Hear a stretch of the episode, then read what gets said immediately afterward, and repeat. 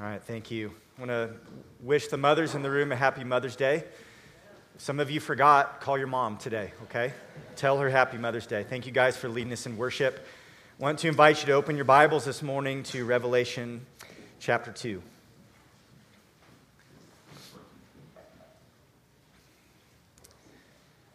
Revelation chapter 2, our text for this morning will be verses 8 through 11. I'm going to read our text and then we'll pray.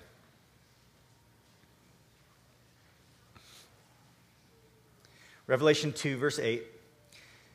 And to the angel of the church in Smyrna, write the words of the first and the last, who died and came to life. I know your tribulation and your poverty, but you are rich, and the slander of those who say that they are Jews and are not, but are a synagogue of Satan. Do not fear what you are about to suffer. Behold, the devil is about to throw some of you into prison that you may be tested, and for 10 days you will have tribulation. Be faithful unto death, and I will give you the crown of life. He who has an ear, let him hear what the Spirit says to the churches. The one who conquers will not be hurt by the second death. Father, I ask that you would give us ears to hear this morning, that we would recognize your voice in these words, that we would receive and, and embrace and believe the truth that this text communicates to our church in this day and age. Lord, give us hearts that are receptive. And we pray that your Holy Spirit would strengthen us to, to believe and to obey the things that you call us to do. Lord, set aside the distractions and the cares of the world. And I pray that you'd fix our eyes on Jesus this morning, the one who is the first and the last, who died and came to life as we set our eyes on him, may the things of earth grow strangely dim as we consider his glory and his word to us today. Amen. Well, if you've read your New Testament, you know that Jesus never promised that it would be easy to follow him. In fact, Jesus indicated the opposite. He said, If you follow me, things will actually become more difficult. He instructs us to count the cost. And he tells us that following him is going to feel like picking up our cross and marching to our death. In John chapter 15, verse 18, Jesus says, If the world hates you, know that it has hated me before it hated you. If you were of the world, the world would love you as its own. But because you are not of the world, but I chose you out of the world, therefore the world hates you. Remember the word that I said to you a servant is not greater than his master. If they persecuted me, Jesus says, they will also persecute you. That's what Jesus says it looks like when we sign up to follow him. Yet, despite the clear teaching in, in this passage in John and, and many other passages throughout the Gospels, we still are often surprised or, or caught off guard when we as Christians face opposition, aren't we? Um, as if we thought that, well, if I give my life to God, if I follow Jesus, if I'm doing the things He calls me to do, I thought that was going to make my life easier. Perhaps this is largely due to the fact that we live in a nation where, for many years, uh, our faith was, at least to some degree, respected, or it was at least tolerated. But things are rapidly changing, and our culture, as you know, is becoming increasingly hostile towards the authority of Christ, increasingly hostile towards the truth of Scripture. I mean, even today, if you're watching the news and paying attention, there's all this hostility against life, against those who are created in the image of God who happen to reside in the womb of their mother.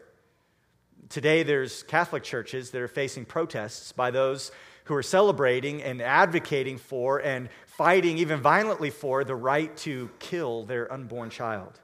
That's just hostility towards God. People are hostile towards God's design for gender and marriage and sexuality. It's the fastest way to be labeled a, labeled a, a bigot or a misogynist or an extremist is to simply say what God's people have always said the word teaches about what it means to be male and female and what marriage is to look like and God's design for sexuality. The world is hostile towards the roles God has appointed for men and women. I mean, a, a verse like, Wives, submit to your husbands, is inflammatory language today. Our world is hostile towards the claim of absolute truth, to say that there is a right and there is a wrong, and we can know what it is. Our world is hostile towards the call to repent of sin and bow the knee to Christ. People don't want Jesus to be Lord. This growing hostility feels shocking to some of us as Americans. It feels almost disorienting, but this is how things have often been throughout much of world history. And it was definitely the case in the first century for many of these churches that the Apostle John is writing to, as he's on the island of Patmos, he's been banished for preaching the gospel. And he writes to churches that are facing opposition. And we find here in the second letter a word to the church in Smyrna. The second letter here in Revelation chapter 2 is written to this church. We don't know a lot about this church. This is the only reference to this congregation in the New Testament. It's likely that this church existed because they're the, in the region of Ephesus where the Apostle Paul ministered, where Peter ministered, where the Apostle John ministered, and, and many others. So this was likely a church plant at some point, uh, and benefited from that strong center of doctrine and preaching and truth at Ephesus. Um, it was nearby that city. Smyrna is still around today. If you go to Turkey, you can go to the city of Izmir. And back in its day, it was considered the most beautiful city in the region. It was beautiful because of its architecture, because of its streets, and, and because of just the natural scenery all around the city. But politically, as a city, they were very, very supportive of Rome. Um, some cities were not supportive of Rome, and it didn't usually go well for them. Uh, Rome ruled with an iron fist.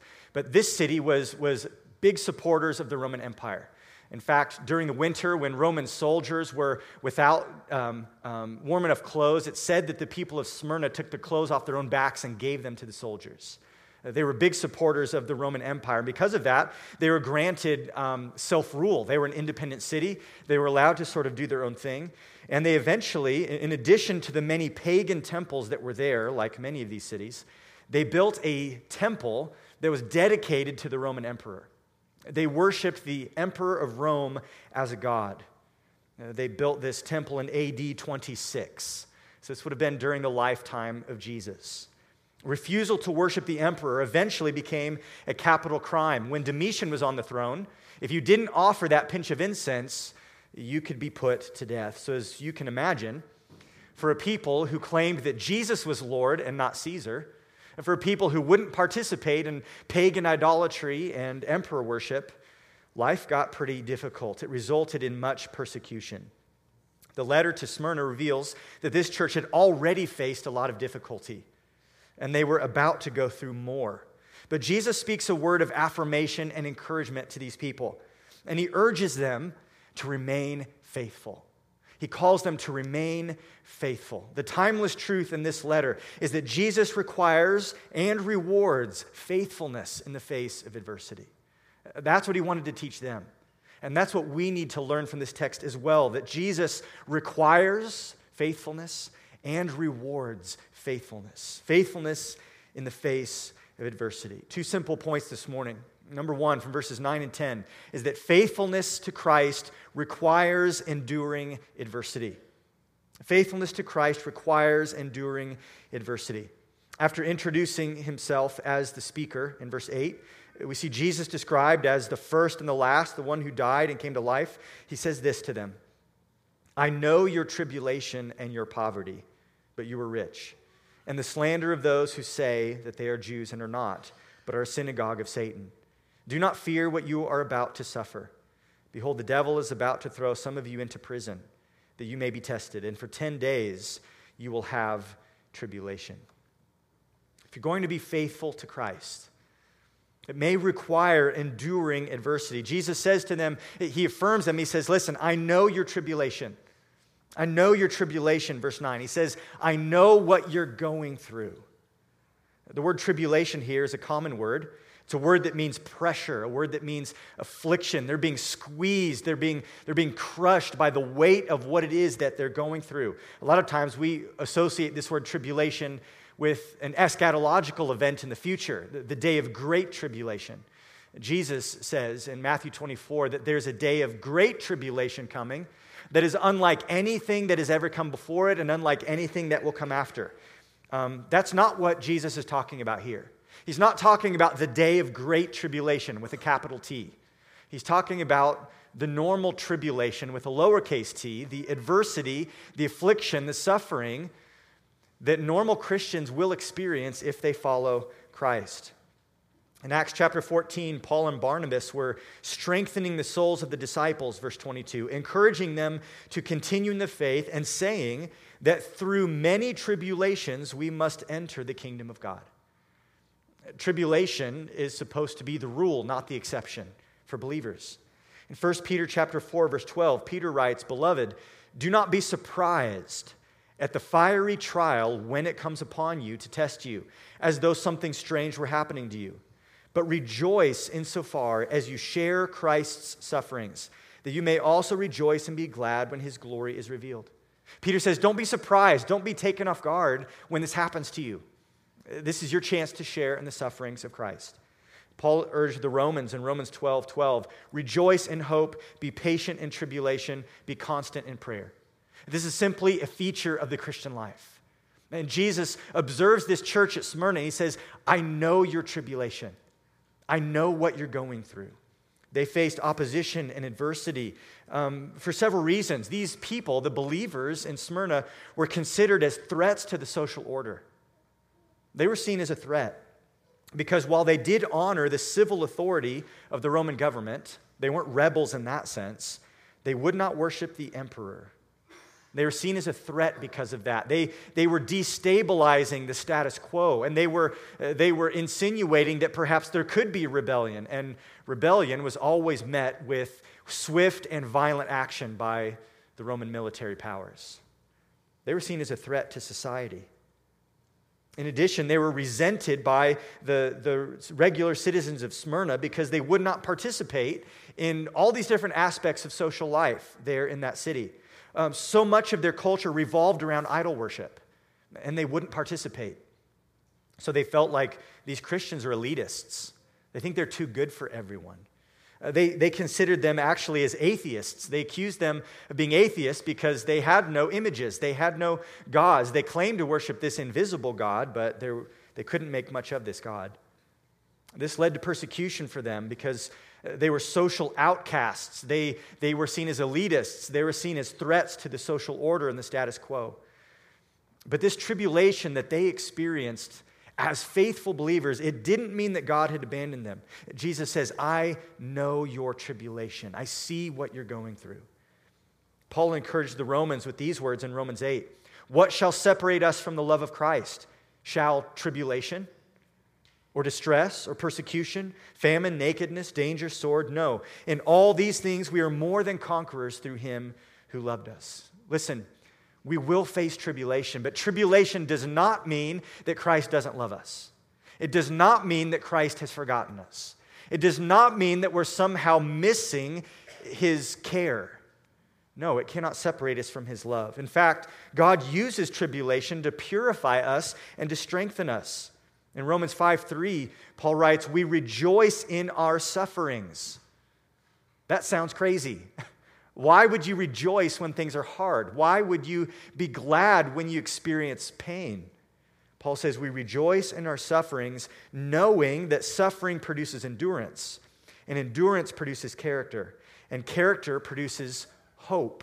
And hope does not put us to shame because God's love has been poured into our hearts through the Holy Spirit who's been given to us. James likewise recognizes the value of tribulation, the value of difficulty. He says, Count it all joy, my brothers, when you meet trials of various kinds, for you know that the testing of your faith produces steadfastness. And let steadfastness have its full effect, so that you may be perfect and complete or, whole, lacking in nothing. Jesus says, I know your tribulation. I love you. This doesn't mean I don't love you. And in fact, Jesus is using this pressure, this squeezing, the, the thlipsis, the, the persecution, the tribulation they're experiencing. He's using it to purify them. It's interesting, if you read these seven letters to the churches, there's only two of them that are not corrected. There's only two churches that aren't rebuked or, or criticized for some failure or for some sin. Uh, Philadelphia is one, and Smyrna is the other. They don't get any warnings, they, they don't get any rebuke from Christ. Why is that? Why is it that they were doing so well spiritually? I think it's very likely because of the persecution. Think about that.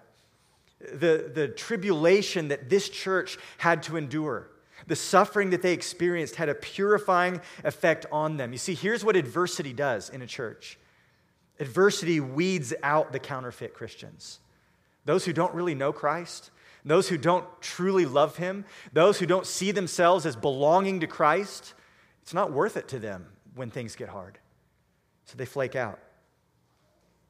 Persecution weeds out counterfeit Christians. And furthermore, it refines the true believers because it tends to burn away the worldliness. It tends to refocus our distracted hearts. And it presses us deeper into dependence on Christ. You know what happens when the worldliness gets burned off? And when we get really, really focused on Christ, when we become daily dependent on the Holy Spirit for everything, that's a healthy church. That's going to be a spiritually strong church. And that's what's happening in the church at Smyrna. He says, I know your tribulation. Verse 9, he says, he also says, I know your poverty. He not only knew what they were going through, he also knows what they're going without. He, he knows that many of these believers at Smyrna were slaves. They did not own property, much property, if any at all. And even for those who weren't slaves, they were at a major economic disadvantage because of their refusal to participate in all the pagan worship that was going on. There was a literal financial cost for them to following Jesus. The cost of discipleship had a dollar sign next to it for the believers at Smyrna. Doing business in Smyrna would have been nearly impossible for them. No one wanted to sell to them, no one wanted to buy from them. And if they did, it would have been exorbitant costs. Because the authorities were against them, the authorities had no motivation to protect their rights and make sure that no one was oppressing them. So these people were vulnerable financially. And they experienced great financial uh, hardship. Jesus says, I know your tribulation, I know what you're going through, and I know your poverty. I know what you're going without. But notice Jesus says, But you are rich. In actuality, they are rich. You say, How can Jesus say they're rich if they're being crushed by the burden of poverty? In a cultural context like ours, some of you know what it feels like to not know where your next meal is coming from, to not know how you're going to pay that bill at the end of the week. Some of you maybe have never experienced that. Um, as someone who's faced that personally, I can tell you spiritually, it's the healthiest thing in the world to go through an experience like that. Uh, but, but it's hard, it, it's painful. And you don't feel very rich when you're not sure how you're going to make ends meet. Why would Jesus say they are rich? Well, listen to what James says. James chapter 2, verse 5 says, Listen, my beloved brothers. Has not God chosen those who are poor in the world to be rich in faith? And heirs of the kingdom which he has promised to those who love him?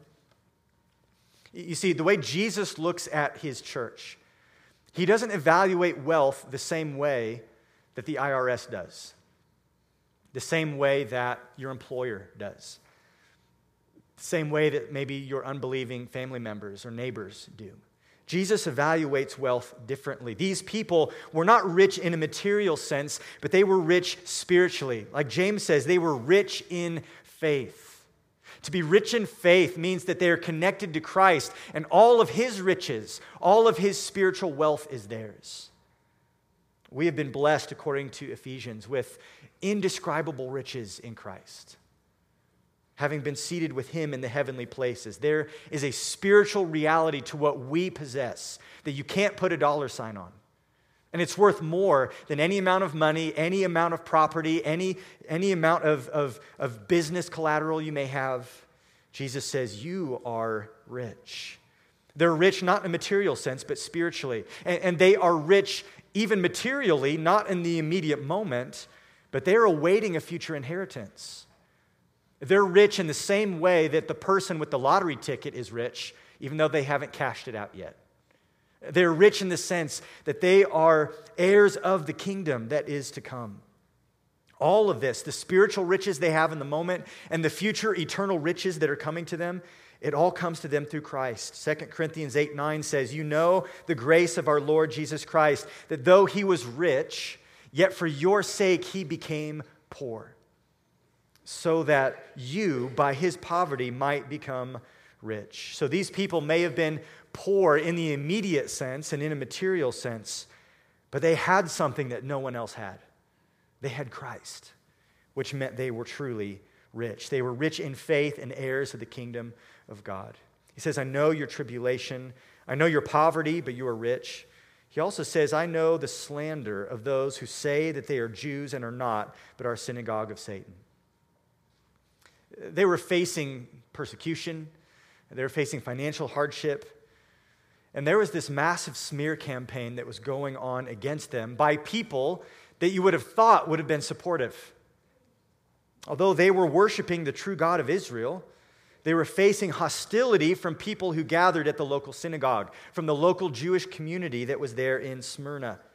When we read the book of Acts, when we read uh, some of the epistles in the New Testament, we find that so often the opposition that early Christians faced came from the Jews. They saw the early Christians as a heretical sect, as believing in a false Messiah, as being polytheists for claiming that Jesus was God. They saw the early Christians as cannibals for claiming that they drank and ate the blood of their master. They didn't get it. They felt like these early Christians were incestuous. Husbands and wives called each other brother and sister in a spiritual sense, and they didn't get it. They didn't get it at all.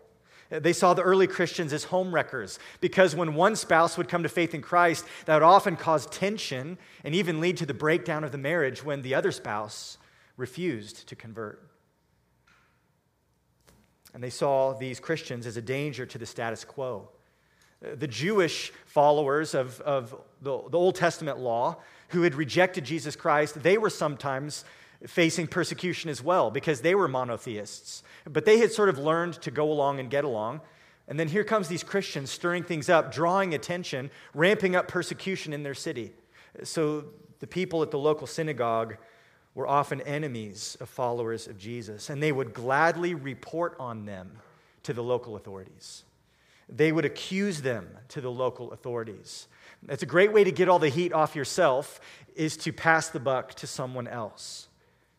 So they were slandering these followers of Christ. The word for slander is, is the same word we get our word blaspheme from. This is intense condemnation, inflammatory language, and their false accusatory speech really matches the character of Satan. That's why Jesus says, I know the slander of those who say that they are Jews and are not, but are a synagogue of Satan. Jesus says they may claim to worship Yahweh, they may claim to belong to the covenant people of God, but their spiritual condition, regardless of their bloodline, shows that they're actually following Satan. He condemns that. John chapter 16, verse 2, Jesus says, They will put you out of the synagogues. Indeed, the hour is coming when whoever kills you will think he is offering service to God. It's exactly what's happening to the believers at Smyrna. You see, the devil's not only behind the, the paganism and the opposition that they experienced from emperor worshippers and, and the worshippers of all these Roman and Greek false gods. Satan is also behind corrupt religion as well. There's a cosmic war that's been going on ever since Satan rebelled against God. Satan hates God. And therefore, he's opposed to God's plan and he's opposed to God's people. You see, what the people at Smyrna were experiencing, this adversity that they were experiencing, it was more than just human hostility, it was spiritual warfare. It's been going on since the beginning. In Eden, it was Satan who tempted Eve, who lied to her, deceived her, undermined the word of God, and sought to seduce her away from, from trusting in God's word and obeying him. In the book of Job, it's Satan who's allowed to deprive Job of his possessions and his family and his health. During the Persian Empire, there's a man named Haman who tried to have the Jewish nation eradicated. And on the surface, we see this as the wounded ego of, of a hateful man. But underneath, it was really the efforts of the serpent. God had said that the seed of the woman would crush the head of the serpent, but he's trying to crush the seed first. After Jesus was born, King Herod had all the baby boys around Bethlehem killed in an attempt to eliminate the newborn king, Jesus. It's the same satanic scheme. In the wilderness, Satan tempted Jesus unsuccessfully, seeking to thwart God's redemptive plan, seeking to divide the triune fellowship that the Son had with the Father. The Gospel of Luke tells us that at the Last Supper, Satan entered into Judas and moved him to betray Christ. So it should come as no surprise that Satan continues to oppose the plan of God, the purpose of God, by opposing the people of God. He continues to lie and to deceive and to slander, to accuse, to misrepresent, to wage warfare through words and ideas and stories that bring hardship and difficulty to the people of God. Not only was Satan pulling the strings behind the smear campaign that was against these Christians, he was about to get some of them thrown into prison. A really tough stretch was coming up. Verse 10 says, Do not fear what you are about to suffer. Behold, the devil is about to throw some of you into prison, that you may be tested, and for 10 days you will have tribulation. This is why Paul tells the Ephesians we don't wrestle against flesh and blood, but against the rulers, against the authorities, against the cosmic powers over this present darkness, against the spiritual forces of evil in the heavenly places. Listen, faithfulness to Christ requires facing spiritual opposition. We're being drawn into a war, and our enemy fights dirty. I think we're seeing that right now, aren't we? I mean, maybe some of you have seen, I mean, we're seeing it very viscerally displayed in the fervor of, of abortion advocacy. I mean, some of the things that are being said and done are demonic, it's satanic. Satan is waging a war on truth, a war on life, a war on the family. And there's also subtle lies that creep into the church that, are, that may look much more respectable, uh, much more persuasive, but they are no less satanic. We are involved in a cosmic war. Satan is real and he wants to overthrow and destroy anything that has God's fingerprints on it. So, if we're going to be faithful to Christ, it means that we have to endure adversity. It may come from the world, the secular world, it may come from religious sectors, but we know that ultimately it comes from Satan himself, our adversary, who will stop at nothing to oppose and stop the advance of the gospel. Faithfulness to Christ requires enduring adversity. And these people had been doing that. Christ commends them for that. He urges them to continue. Uh, but a second point faithfulness to Christ not only requires enduring adversity, but faithfulness to Christ will be rewarded in eternity. It will be rewarded in eternity. Look in verse 10. Do not fear what you are about to suffer. Behold, the devil is about to throw some of you into prison, that you may be tested and for 10 days you will have tribulation.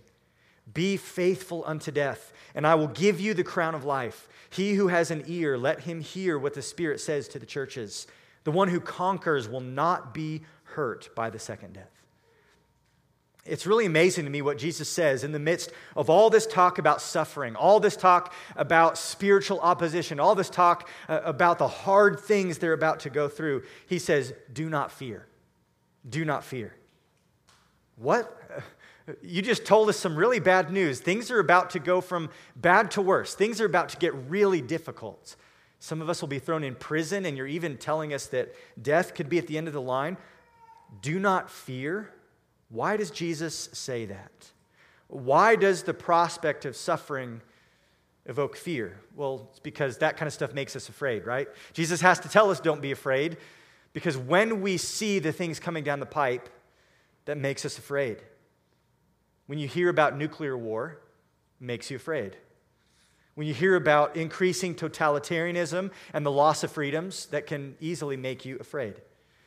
When you see $4 gas and think about inflation and what that could look like if it gets worse, the economic pressures that could bring, that makes many people afraid when you see the rapid advance of godless ideologies, both outside and inside the church, it's easy to become afraid. Those things stir up fear in our hearts. And listen, that fear is like an acid to our faith.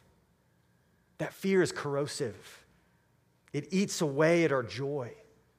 It, it undermines our obedience to Christ.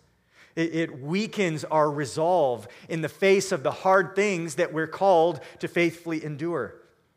But this fear should have no place in the heart of the Christian. How can Jesus say, Do not fear? When the world is against us, when Satan is against us, when suffering is real and may even get worse, we have to remember who it is that's speaking. Look back with me at verse 8, the very beginning of this letter. To the angel of the church in Smyrna, write the words of the first and the last, who died and came to life. Remember who it is who is speaking to the church and who speaks to us today. He is the first and the last, which means he is eternal. And when you compare who is on our side, who it is that we serve, who it is that we trust, and you compare him to the enemy, to Satan, and to all of his forces of evil, to all the systems and, the, and the, the powers of the state and even the religious forces that Satan is controlling and pulling all the strings we have to remember that Jesus was there long before any of that existed. And Jesus will still be there when all of that is gone and wiped off the scene. He is the first and the last. Yes, there is a war, a cosmic war going on, but it is not a war between equals. We need to get this idea out of our mind that there's, this war is somehow the powers of light and the powers of darkness, and they're equal, and it's this tug of war. It's not like that at all. It's not like that at all. This is not actually a fair fight. Jesus is going to win. I love 1 John 4 4. It says, Little children, you are from God and have overcome them. For he who is in you is greater than he who is in the world. That's why Jesus can speak to them. He says, I'm the first and the last. Don't be afraid. Don't be afraid of what you are about to suffer. Romans 16 20 says, The God of peace will soon crush Satan under your feet. See, Jesus knows how the story is going to end. And all the forces of opposition, all those who oppose Christ and oppose his people, the clock is ticking. And it's only a matter of time till the one who is the first and the last, the end all and the be all, who was there before it all started and will be standing there at the end in glory. He's on our side. We belong to him. That's why Jesus tells the disciples in Matthew 10 28, do not fear those who kill the body, but cannot kill the soul. Rather, fear him who can destroy both soul and body in hell. Listen, Jesus does not compare to Satan and all the forces of darkness that are marshaled against us. He's infinitely greater, infinitely more supreme, infinitely higher in glory and power. He is Lord. So do not fear what you are about to suffer. Instead of being afraid, Jesus calls them to be faithful unto death. He says, Do not fear, verse 10, the beginning.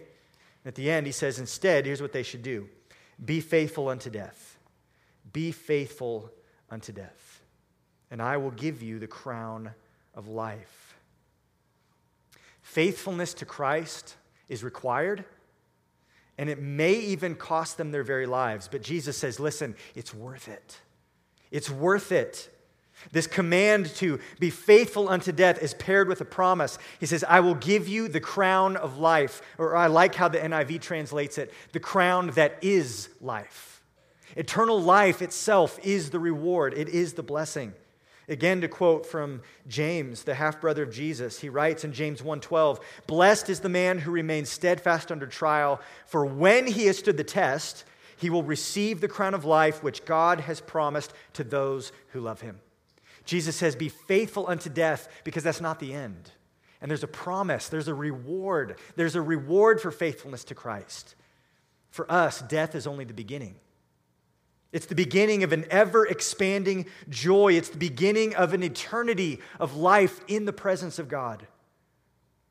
So, this promise, be faithful unto death, and I will give you the crown of life, this promise is intended to motivate faithfulness it's intended to help us keep the reward, keep the finish line in front of us. It's intended to strengthen our resolve and to diminish our fear. What's the worst thing they can do to us? Kill us? We get instantly promoted to glory?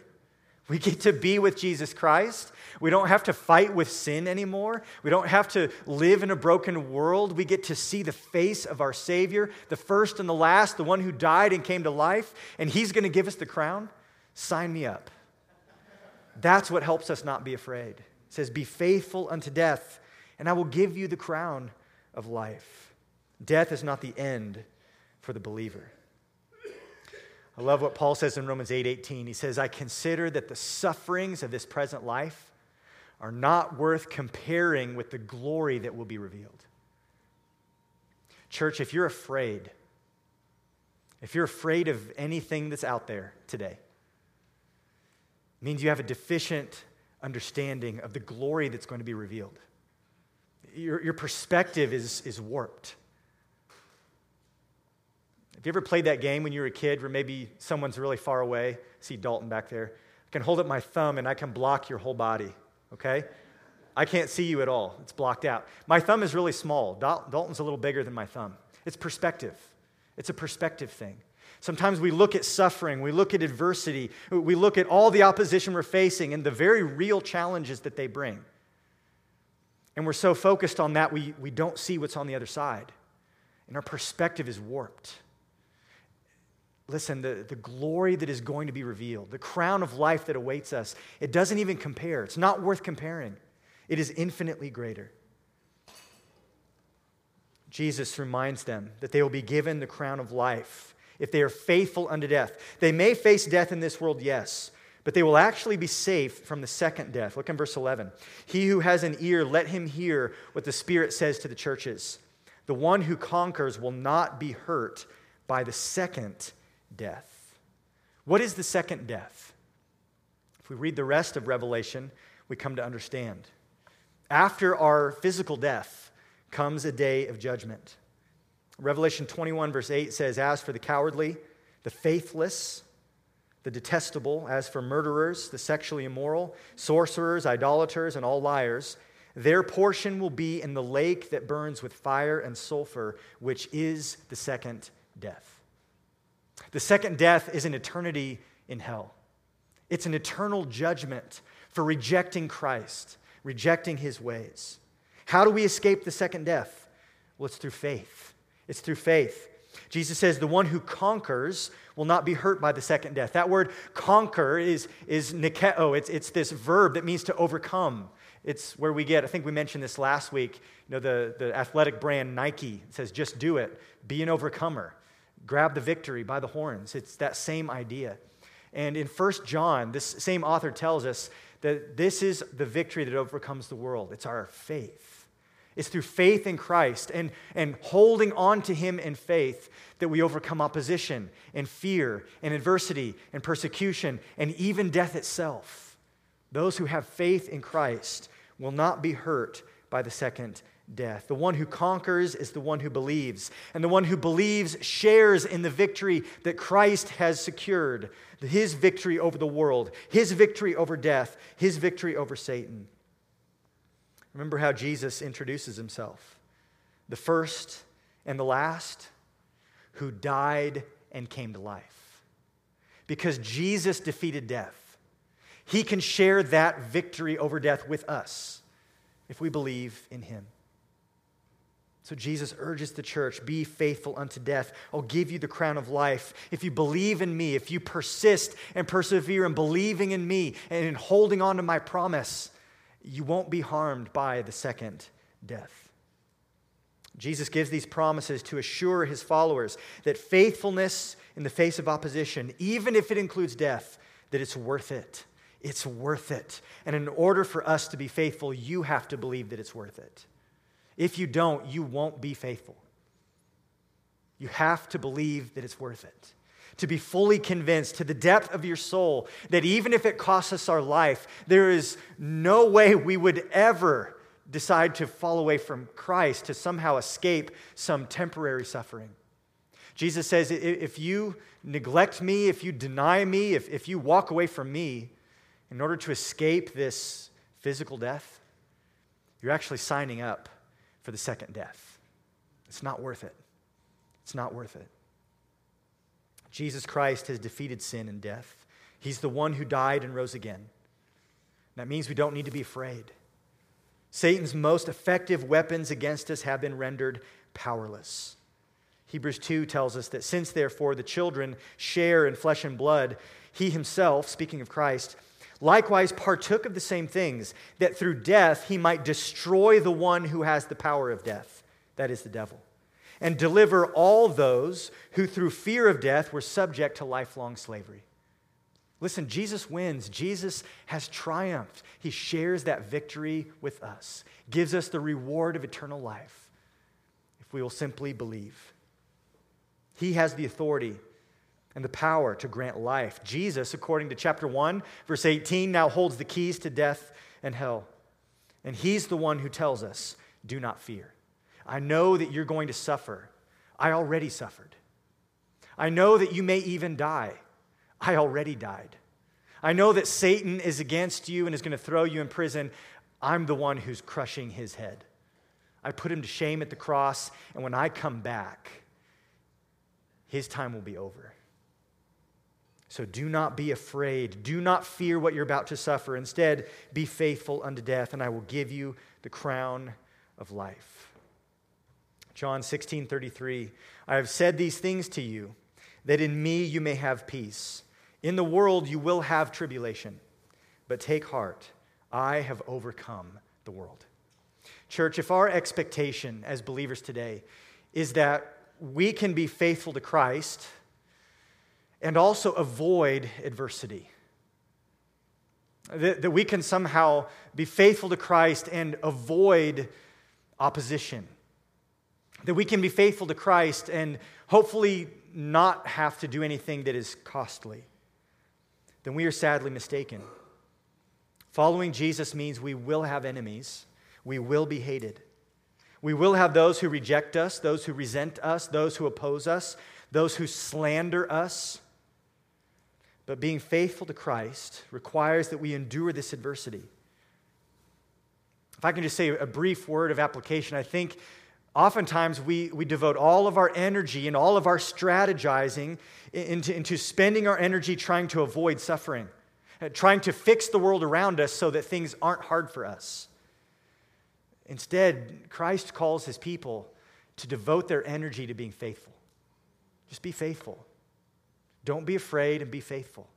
Be faithful unto death, and I'll give you the crown of life. How do we do that? How can we be the kind of people that are faithful and endure adversity?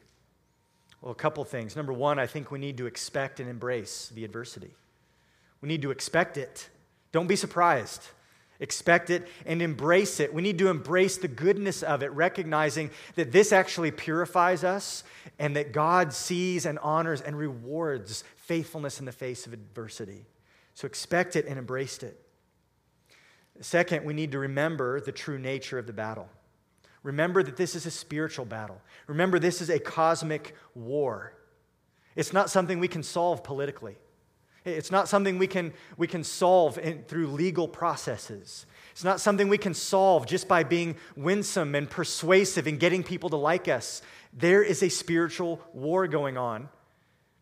And if you're a follower of Jesus, you're on a side, which means you're going to catch enemy fire. We have to remember the true nature of the battle and endure it.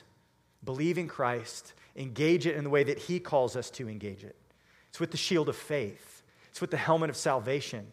It's with feet that are, that are shod or, or, or, or prepared with the gospel of peace, with the breastplate of the righteousness that Christ provides us, with the sword of the Spirit, which is the word of God. That's how we engage it, with truth and by faith. We need to remember what's at stake. What's at stake is eternity, and it's worth it to endure. To believe it's worth it is necessary if we're going to endure. And then finally, if we're going to be faithful, if we're going to keep believing in Jesus, if we're going to keep doing the right thing, if we're going to not back down when things become difficult and not give up and not lose heart, then finally, and most importantly, we need to keep our eyes on Jesus. Keep your eyes on Jesus, the first and the last, the one who died and rose again. We need to remember his power that he is supreme and over all, that he conquered death, that he's the one who crushes the head of the serpent. And we need to remember his promise that he promises to give us the crown of life. We need to remember that there is a day of resurrection coming, that there is a kingdom that is coming, that there is glory that is coming, and it's for us if we believe. So keep your eyes on Jesus, on his power, and his promise. John wrote this letter to these believers in Smyrna, and many of them were put to death. The most famous of the martyrs in Smyrna was a leader in the church, one of the pastors there, named Polycarp. Has nothing to do with the bony fish. It's just an old name. His name was Polycarp. He was actually a disciple of John, the man who wrote this letter, mentored him, trained him, discipled him. And Polycarp was the bishop or the overseer of the church at Smyrna. And Polycarp, as an old man, refused to burn incense to the emperor, so he was arrested. He was dragged before the crowds in, in, the Colosseum there. He was made a spectacle in front of everyone, and they tried to intimidate him into denying Christ. But he answered with these words Eighty and six years I have served him, and he has done me no wrong. He said, I know how Jesus has treated me. I know his faithfulness to me. Why would I not be faithful to him? When the authorities pressed him on it and they, they pushed him and they, they threatened him, they said, Don't you know we could throw you to the wild beasts right now? He said, How can I blaspheme my king and savior? You threaten me with a fire that burns for a season, and after a little while it is quenched. But you are ignorant of the fire of everlasting punishment that is prepared for the wicked. Polycarp knew the difference between his immediate physical death and the second death. He had the right perspective. When they tied him up and piled all the wood around him, he prayed, I bless you, Father, for judging me worthy of this hour, so that in the company of the martyrs I may share the cup of Christ. History tells us that they came near and they were going to nail him to the stake to pin him there so that he couldn't run off once they lit the fire. And he said, You don't need to. He said, You don't need to nail me here. I'm not going anywhere. This is where I belong and this is where I'll stand. History records that when they lit the wood, the flame actually curled around him and it wouldn't burn him. Imagine that. So a soldier was commanded to come near and stab him to death with a spear. Polycarp embraced the truth that was found in this text, a truth that was spoken by the words of his Savior and penned by the hand of his mentor, the Apostle John. He was not afraid. He was not afraid, and in fact, he was faithful unto death. And to him, to Polycarp, was given the crown of life. Friends, will you face slander for the name of Christ? Are you willing to be scorned, to be attacked, to be accused? Are you willing to face economic hardship for the name of Christ? Are you ready to be a hated minority in our culture if necessary? Listen, don't be afraid. Jesus commands you today do not fear. We know who Christ is. We know that he loves us. We know how the story ends. We know that Jesus wins. And we know that he will reward our faithfulness. So do not be afraid, but instead be faithful unto death. Keep believing. Keep doing what Jesus calls us to do. The way we win is through our faith. That's how we win. It's by persevering in our faith in Christ, by believing the promise more than we value even our own physical life. We've not gotten to the point that Smyrna reached. They're not dragging us into the Colosseum or anything like that. But you will be hated, you will be slandered. Don't be afraid. There's glory in it. There's glory and a reward. So be faithful to Christ. Let's pray. Lord, it's hard not to be stirred and moved by these words from your word, the commands you've given us. It's hard not to be stirred and motivated by the faithful example of other believers who have gone before us, who put this text into practice in their own life. Lord, you know the adversity that different members of this church are facing, the relationships that are harder than maybe they would be if it weren't for their faith. The work situations that are more complex and more difficult than maybe they would be if Christ wasn't the center of their life. The struggles against indwelling sin and, and the fight for purity and holiness that Sometimes we're tempted to think, you know, it'd be a lot easier if I just went with the flow. But Lord, we know that you call us to faithfulness. You are the first and the last, the one who died and is alive. And you call us to be faithful, to endure adversity, to endure hardship and opposition. Lord, we've seen over the last few years how contagious fear can be. It's worse than COVID. But Lord, we also know that faith can drive out fear, that your perfect love towards us drives out fear. And we know that when we are seeing rightly, when we're evaluating rightly, when we see you as great and glorious as the eternal living King, there's nothing that we need to be afraid of. Lord, I pray for the hearts of men and women in this church who struggle with fear, that you would strengthen them, that that fear would diminish and that their faith would increase. Pray that you'd bring about this change. And if they're looking more at the world, if they're looking more at the wind and the waves than they are at Christ, I pray that they would set aside the news, that they would set aside social media, that they would set aside the books, whatever it is that is feeding their fear. I pray that they would look more at Christ than they look at their fears. We know all that stuff's real. We know that it matters. We know that it affects us. And we even have a responsibility to engage with it in different ways. But Lord, may we never take our eyes off of you. And I pray that you would instill within us a resolve to be faithful all the way to the point of death because we believe that it's worth it. We believe there is a crown of life. I thank you, Jesus, that you died for our sin and you rose again so that we could experience life and glory instead of judgment and shame. Lord, for those in the room today who don't know you, who have never received you as Savior, who have never placed their faith in the one who died and rose again, I pray that the threat of opposition and persecution would not keep them from counting the cost and choosing to follow Christ. It's worth it. Lord, reveal to them your glory. Reveal to them what's at stake. Show them the scope of eternity compared to this brief life that's like a vapor. We breathe out for a moment, we see it for a moment, and then it passes away.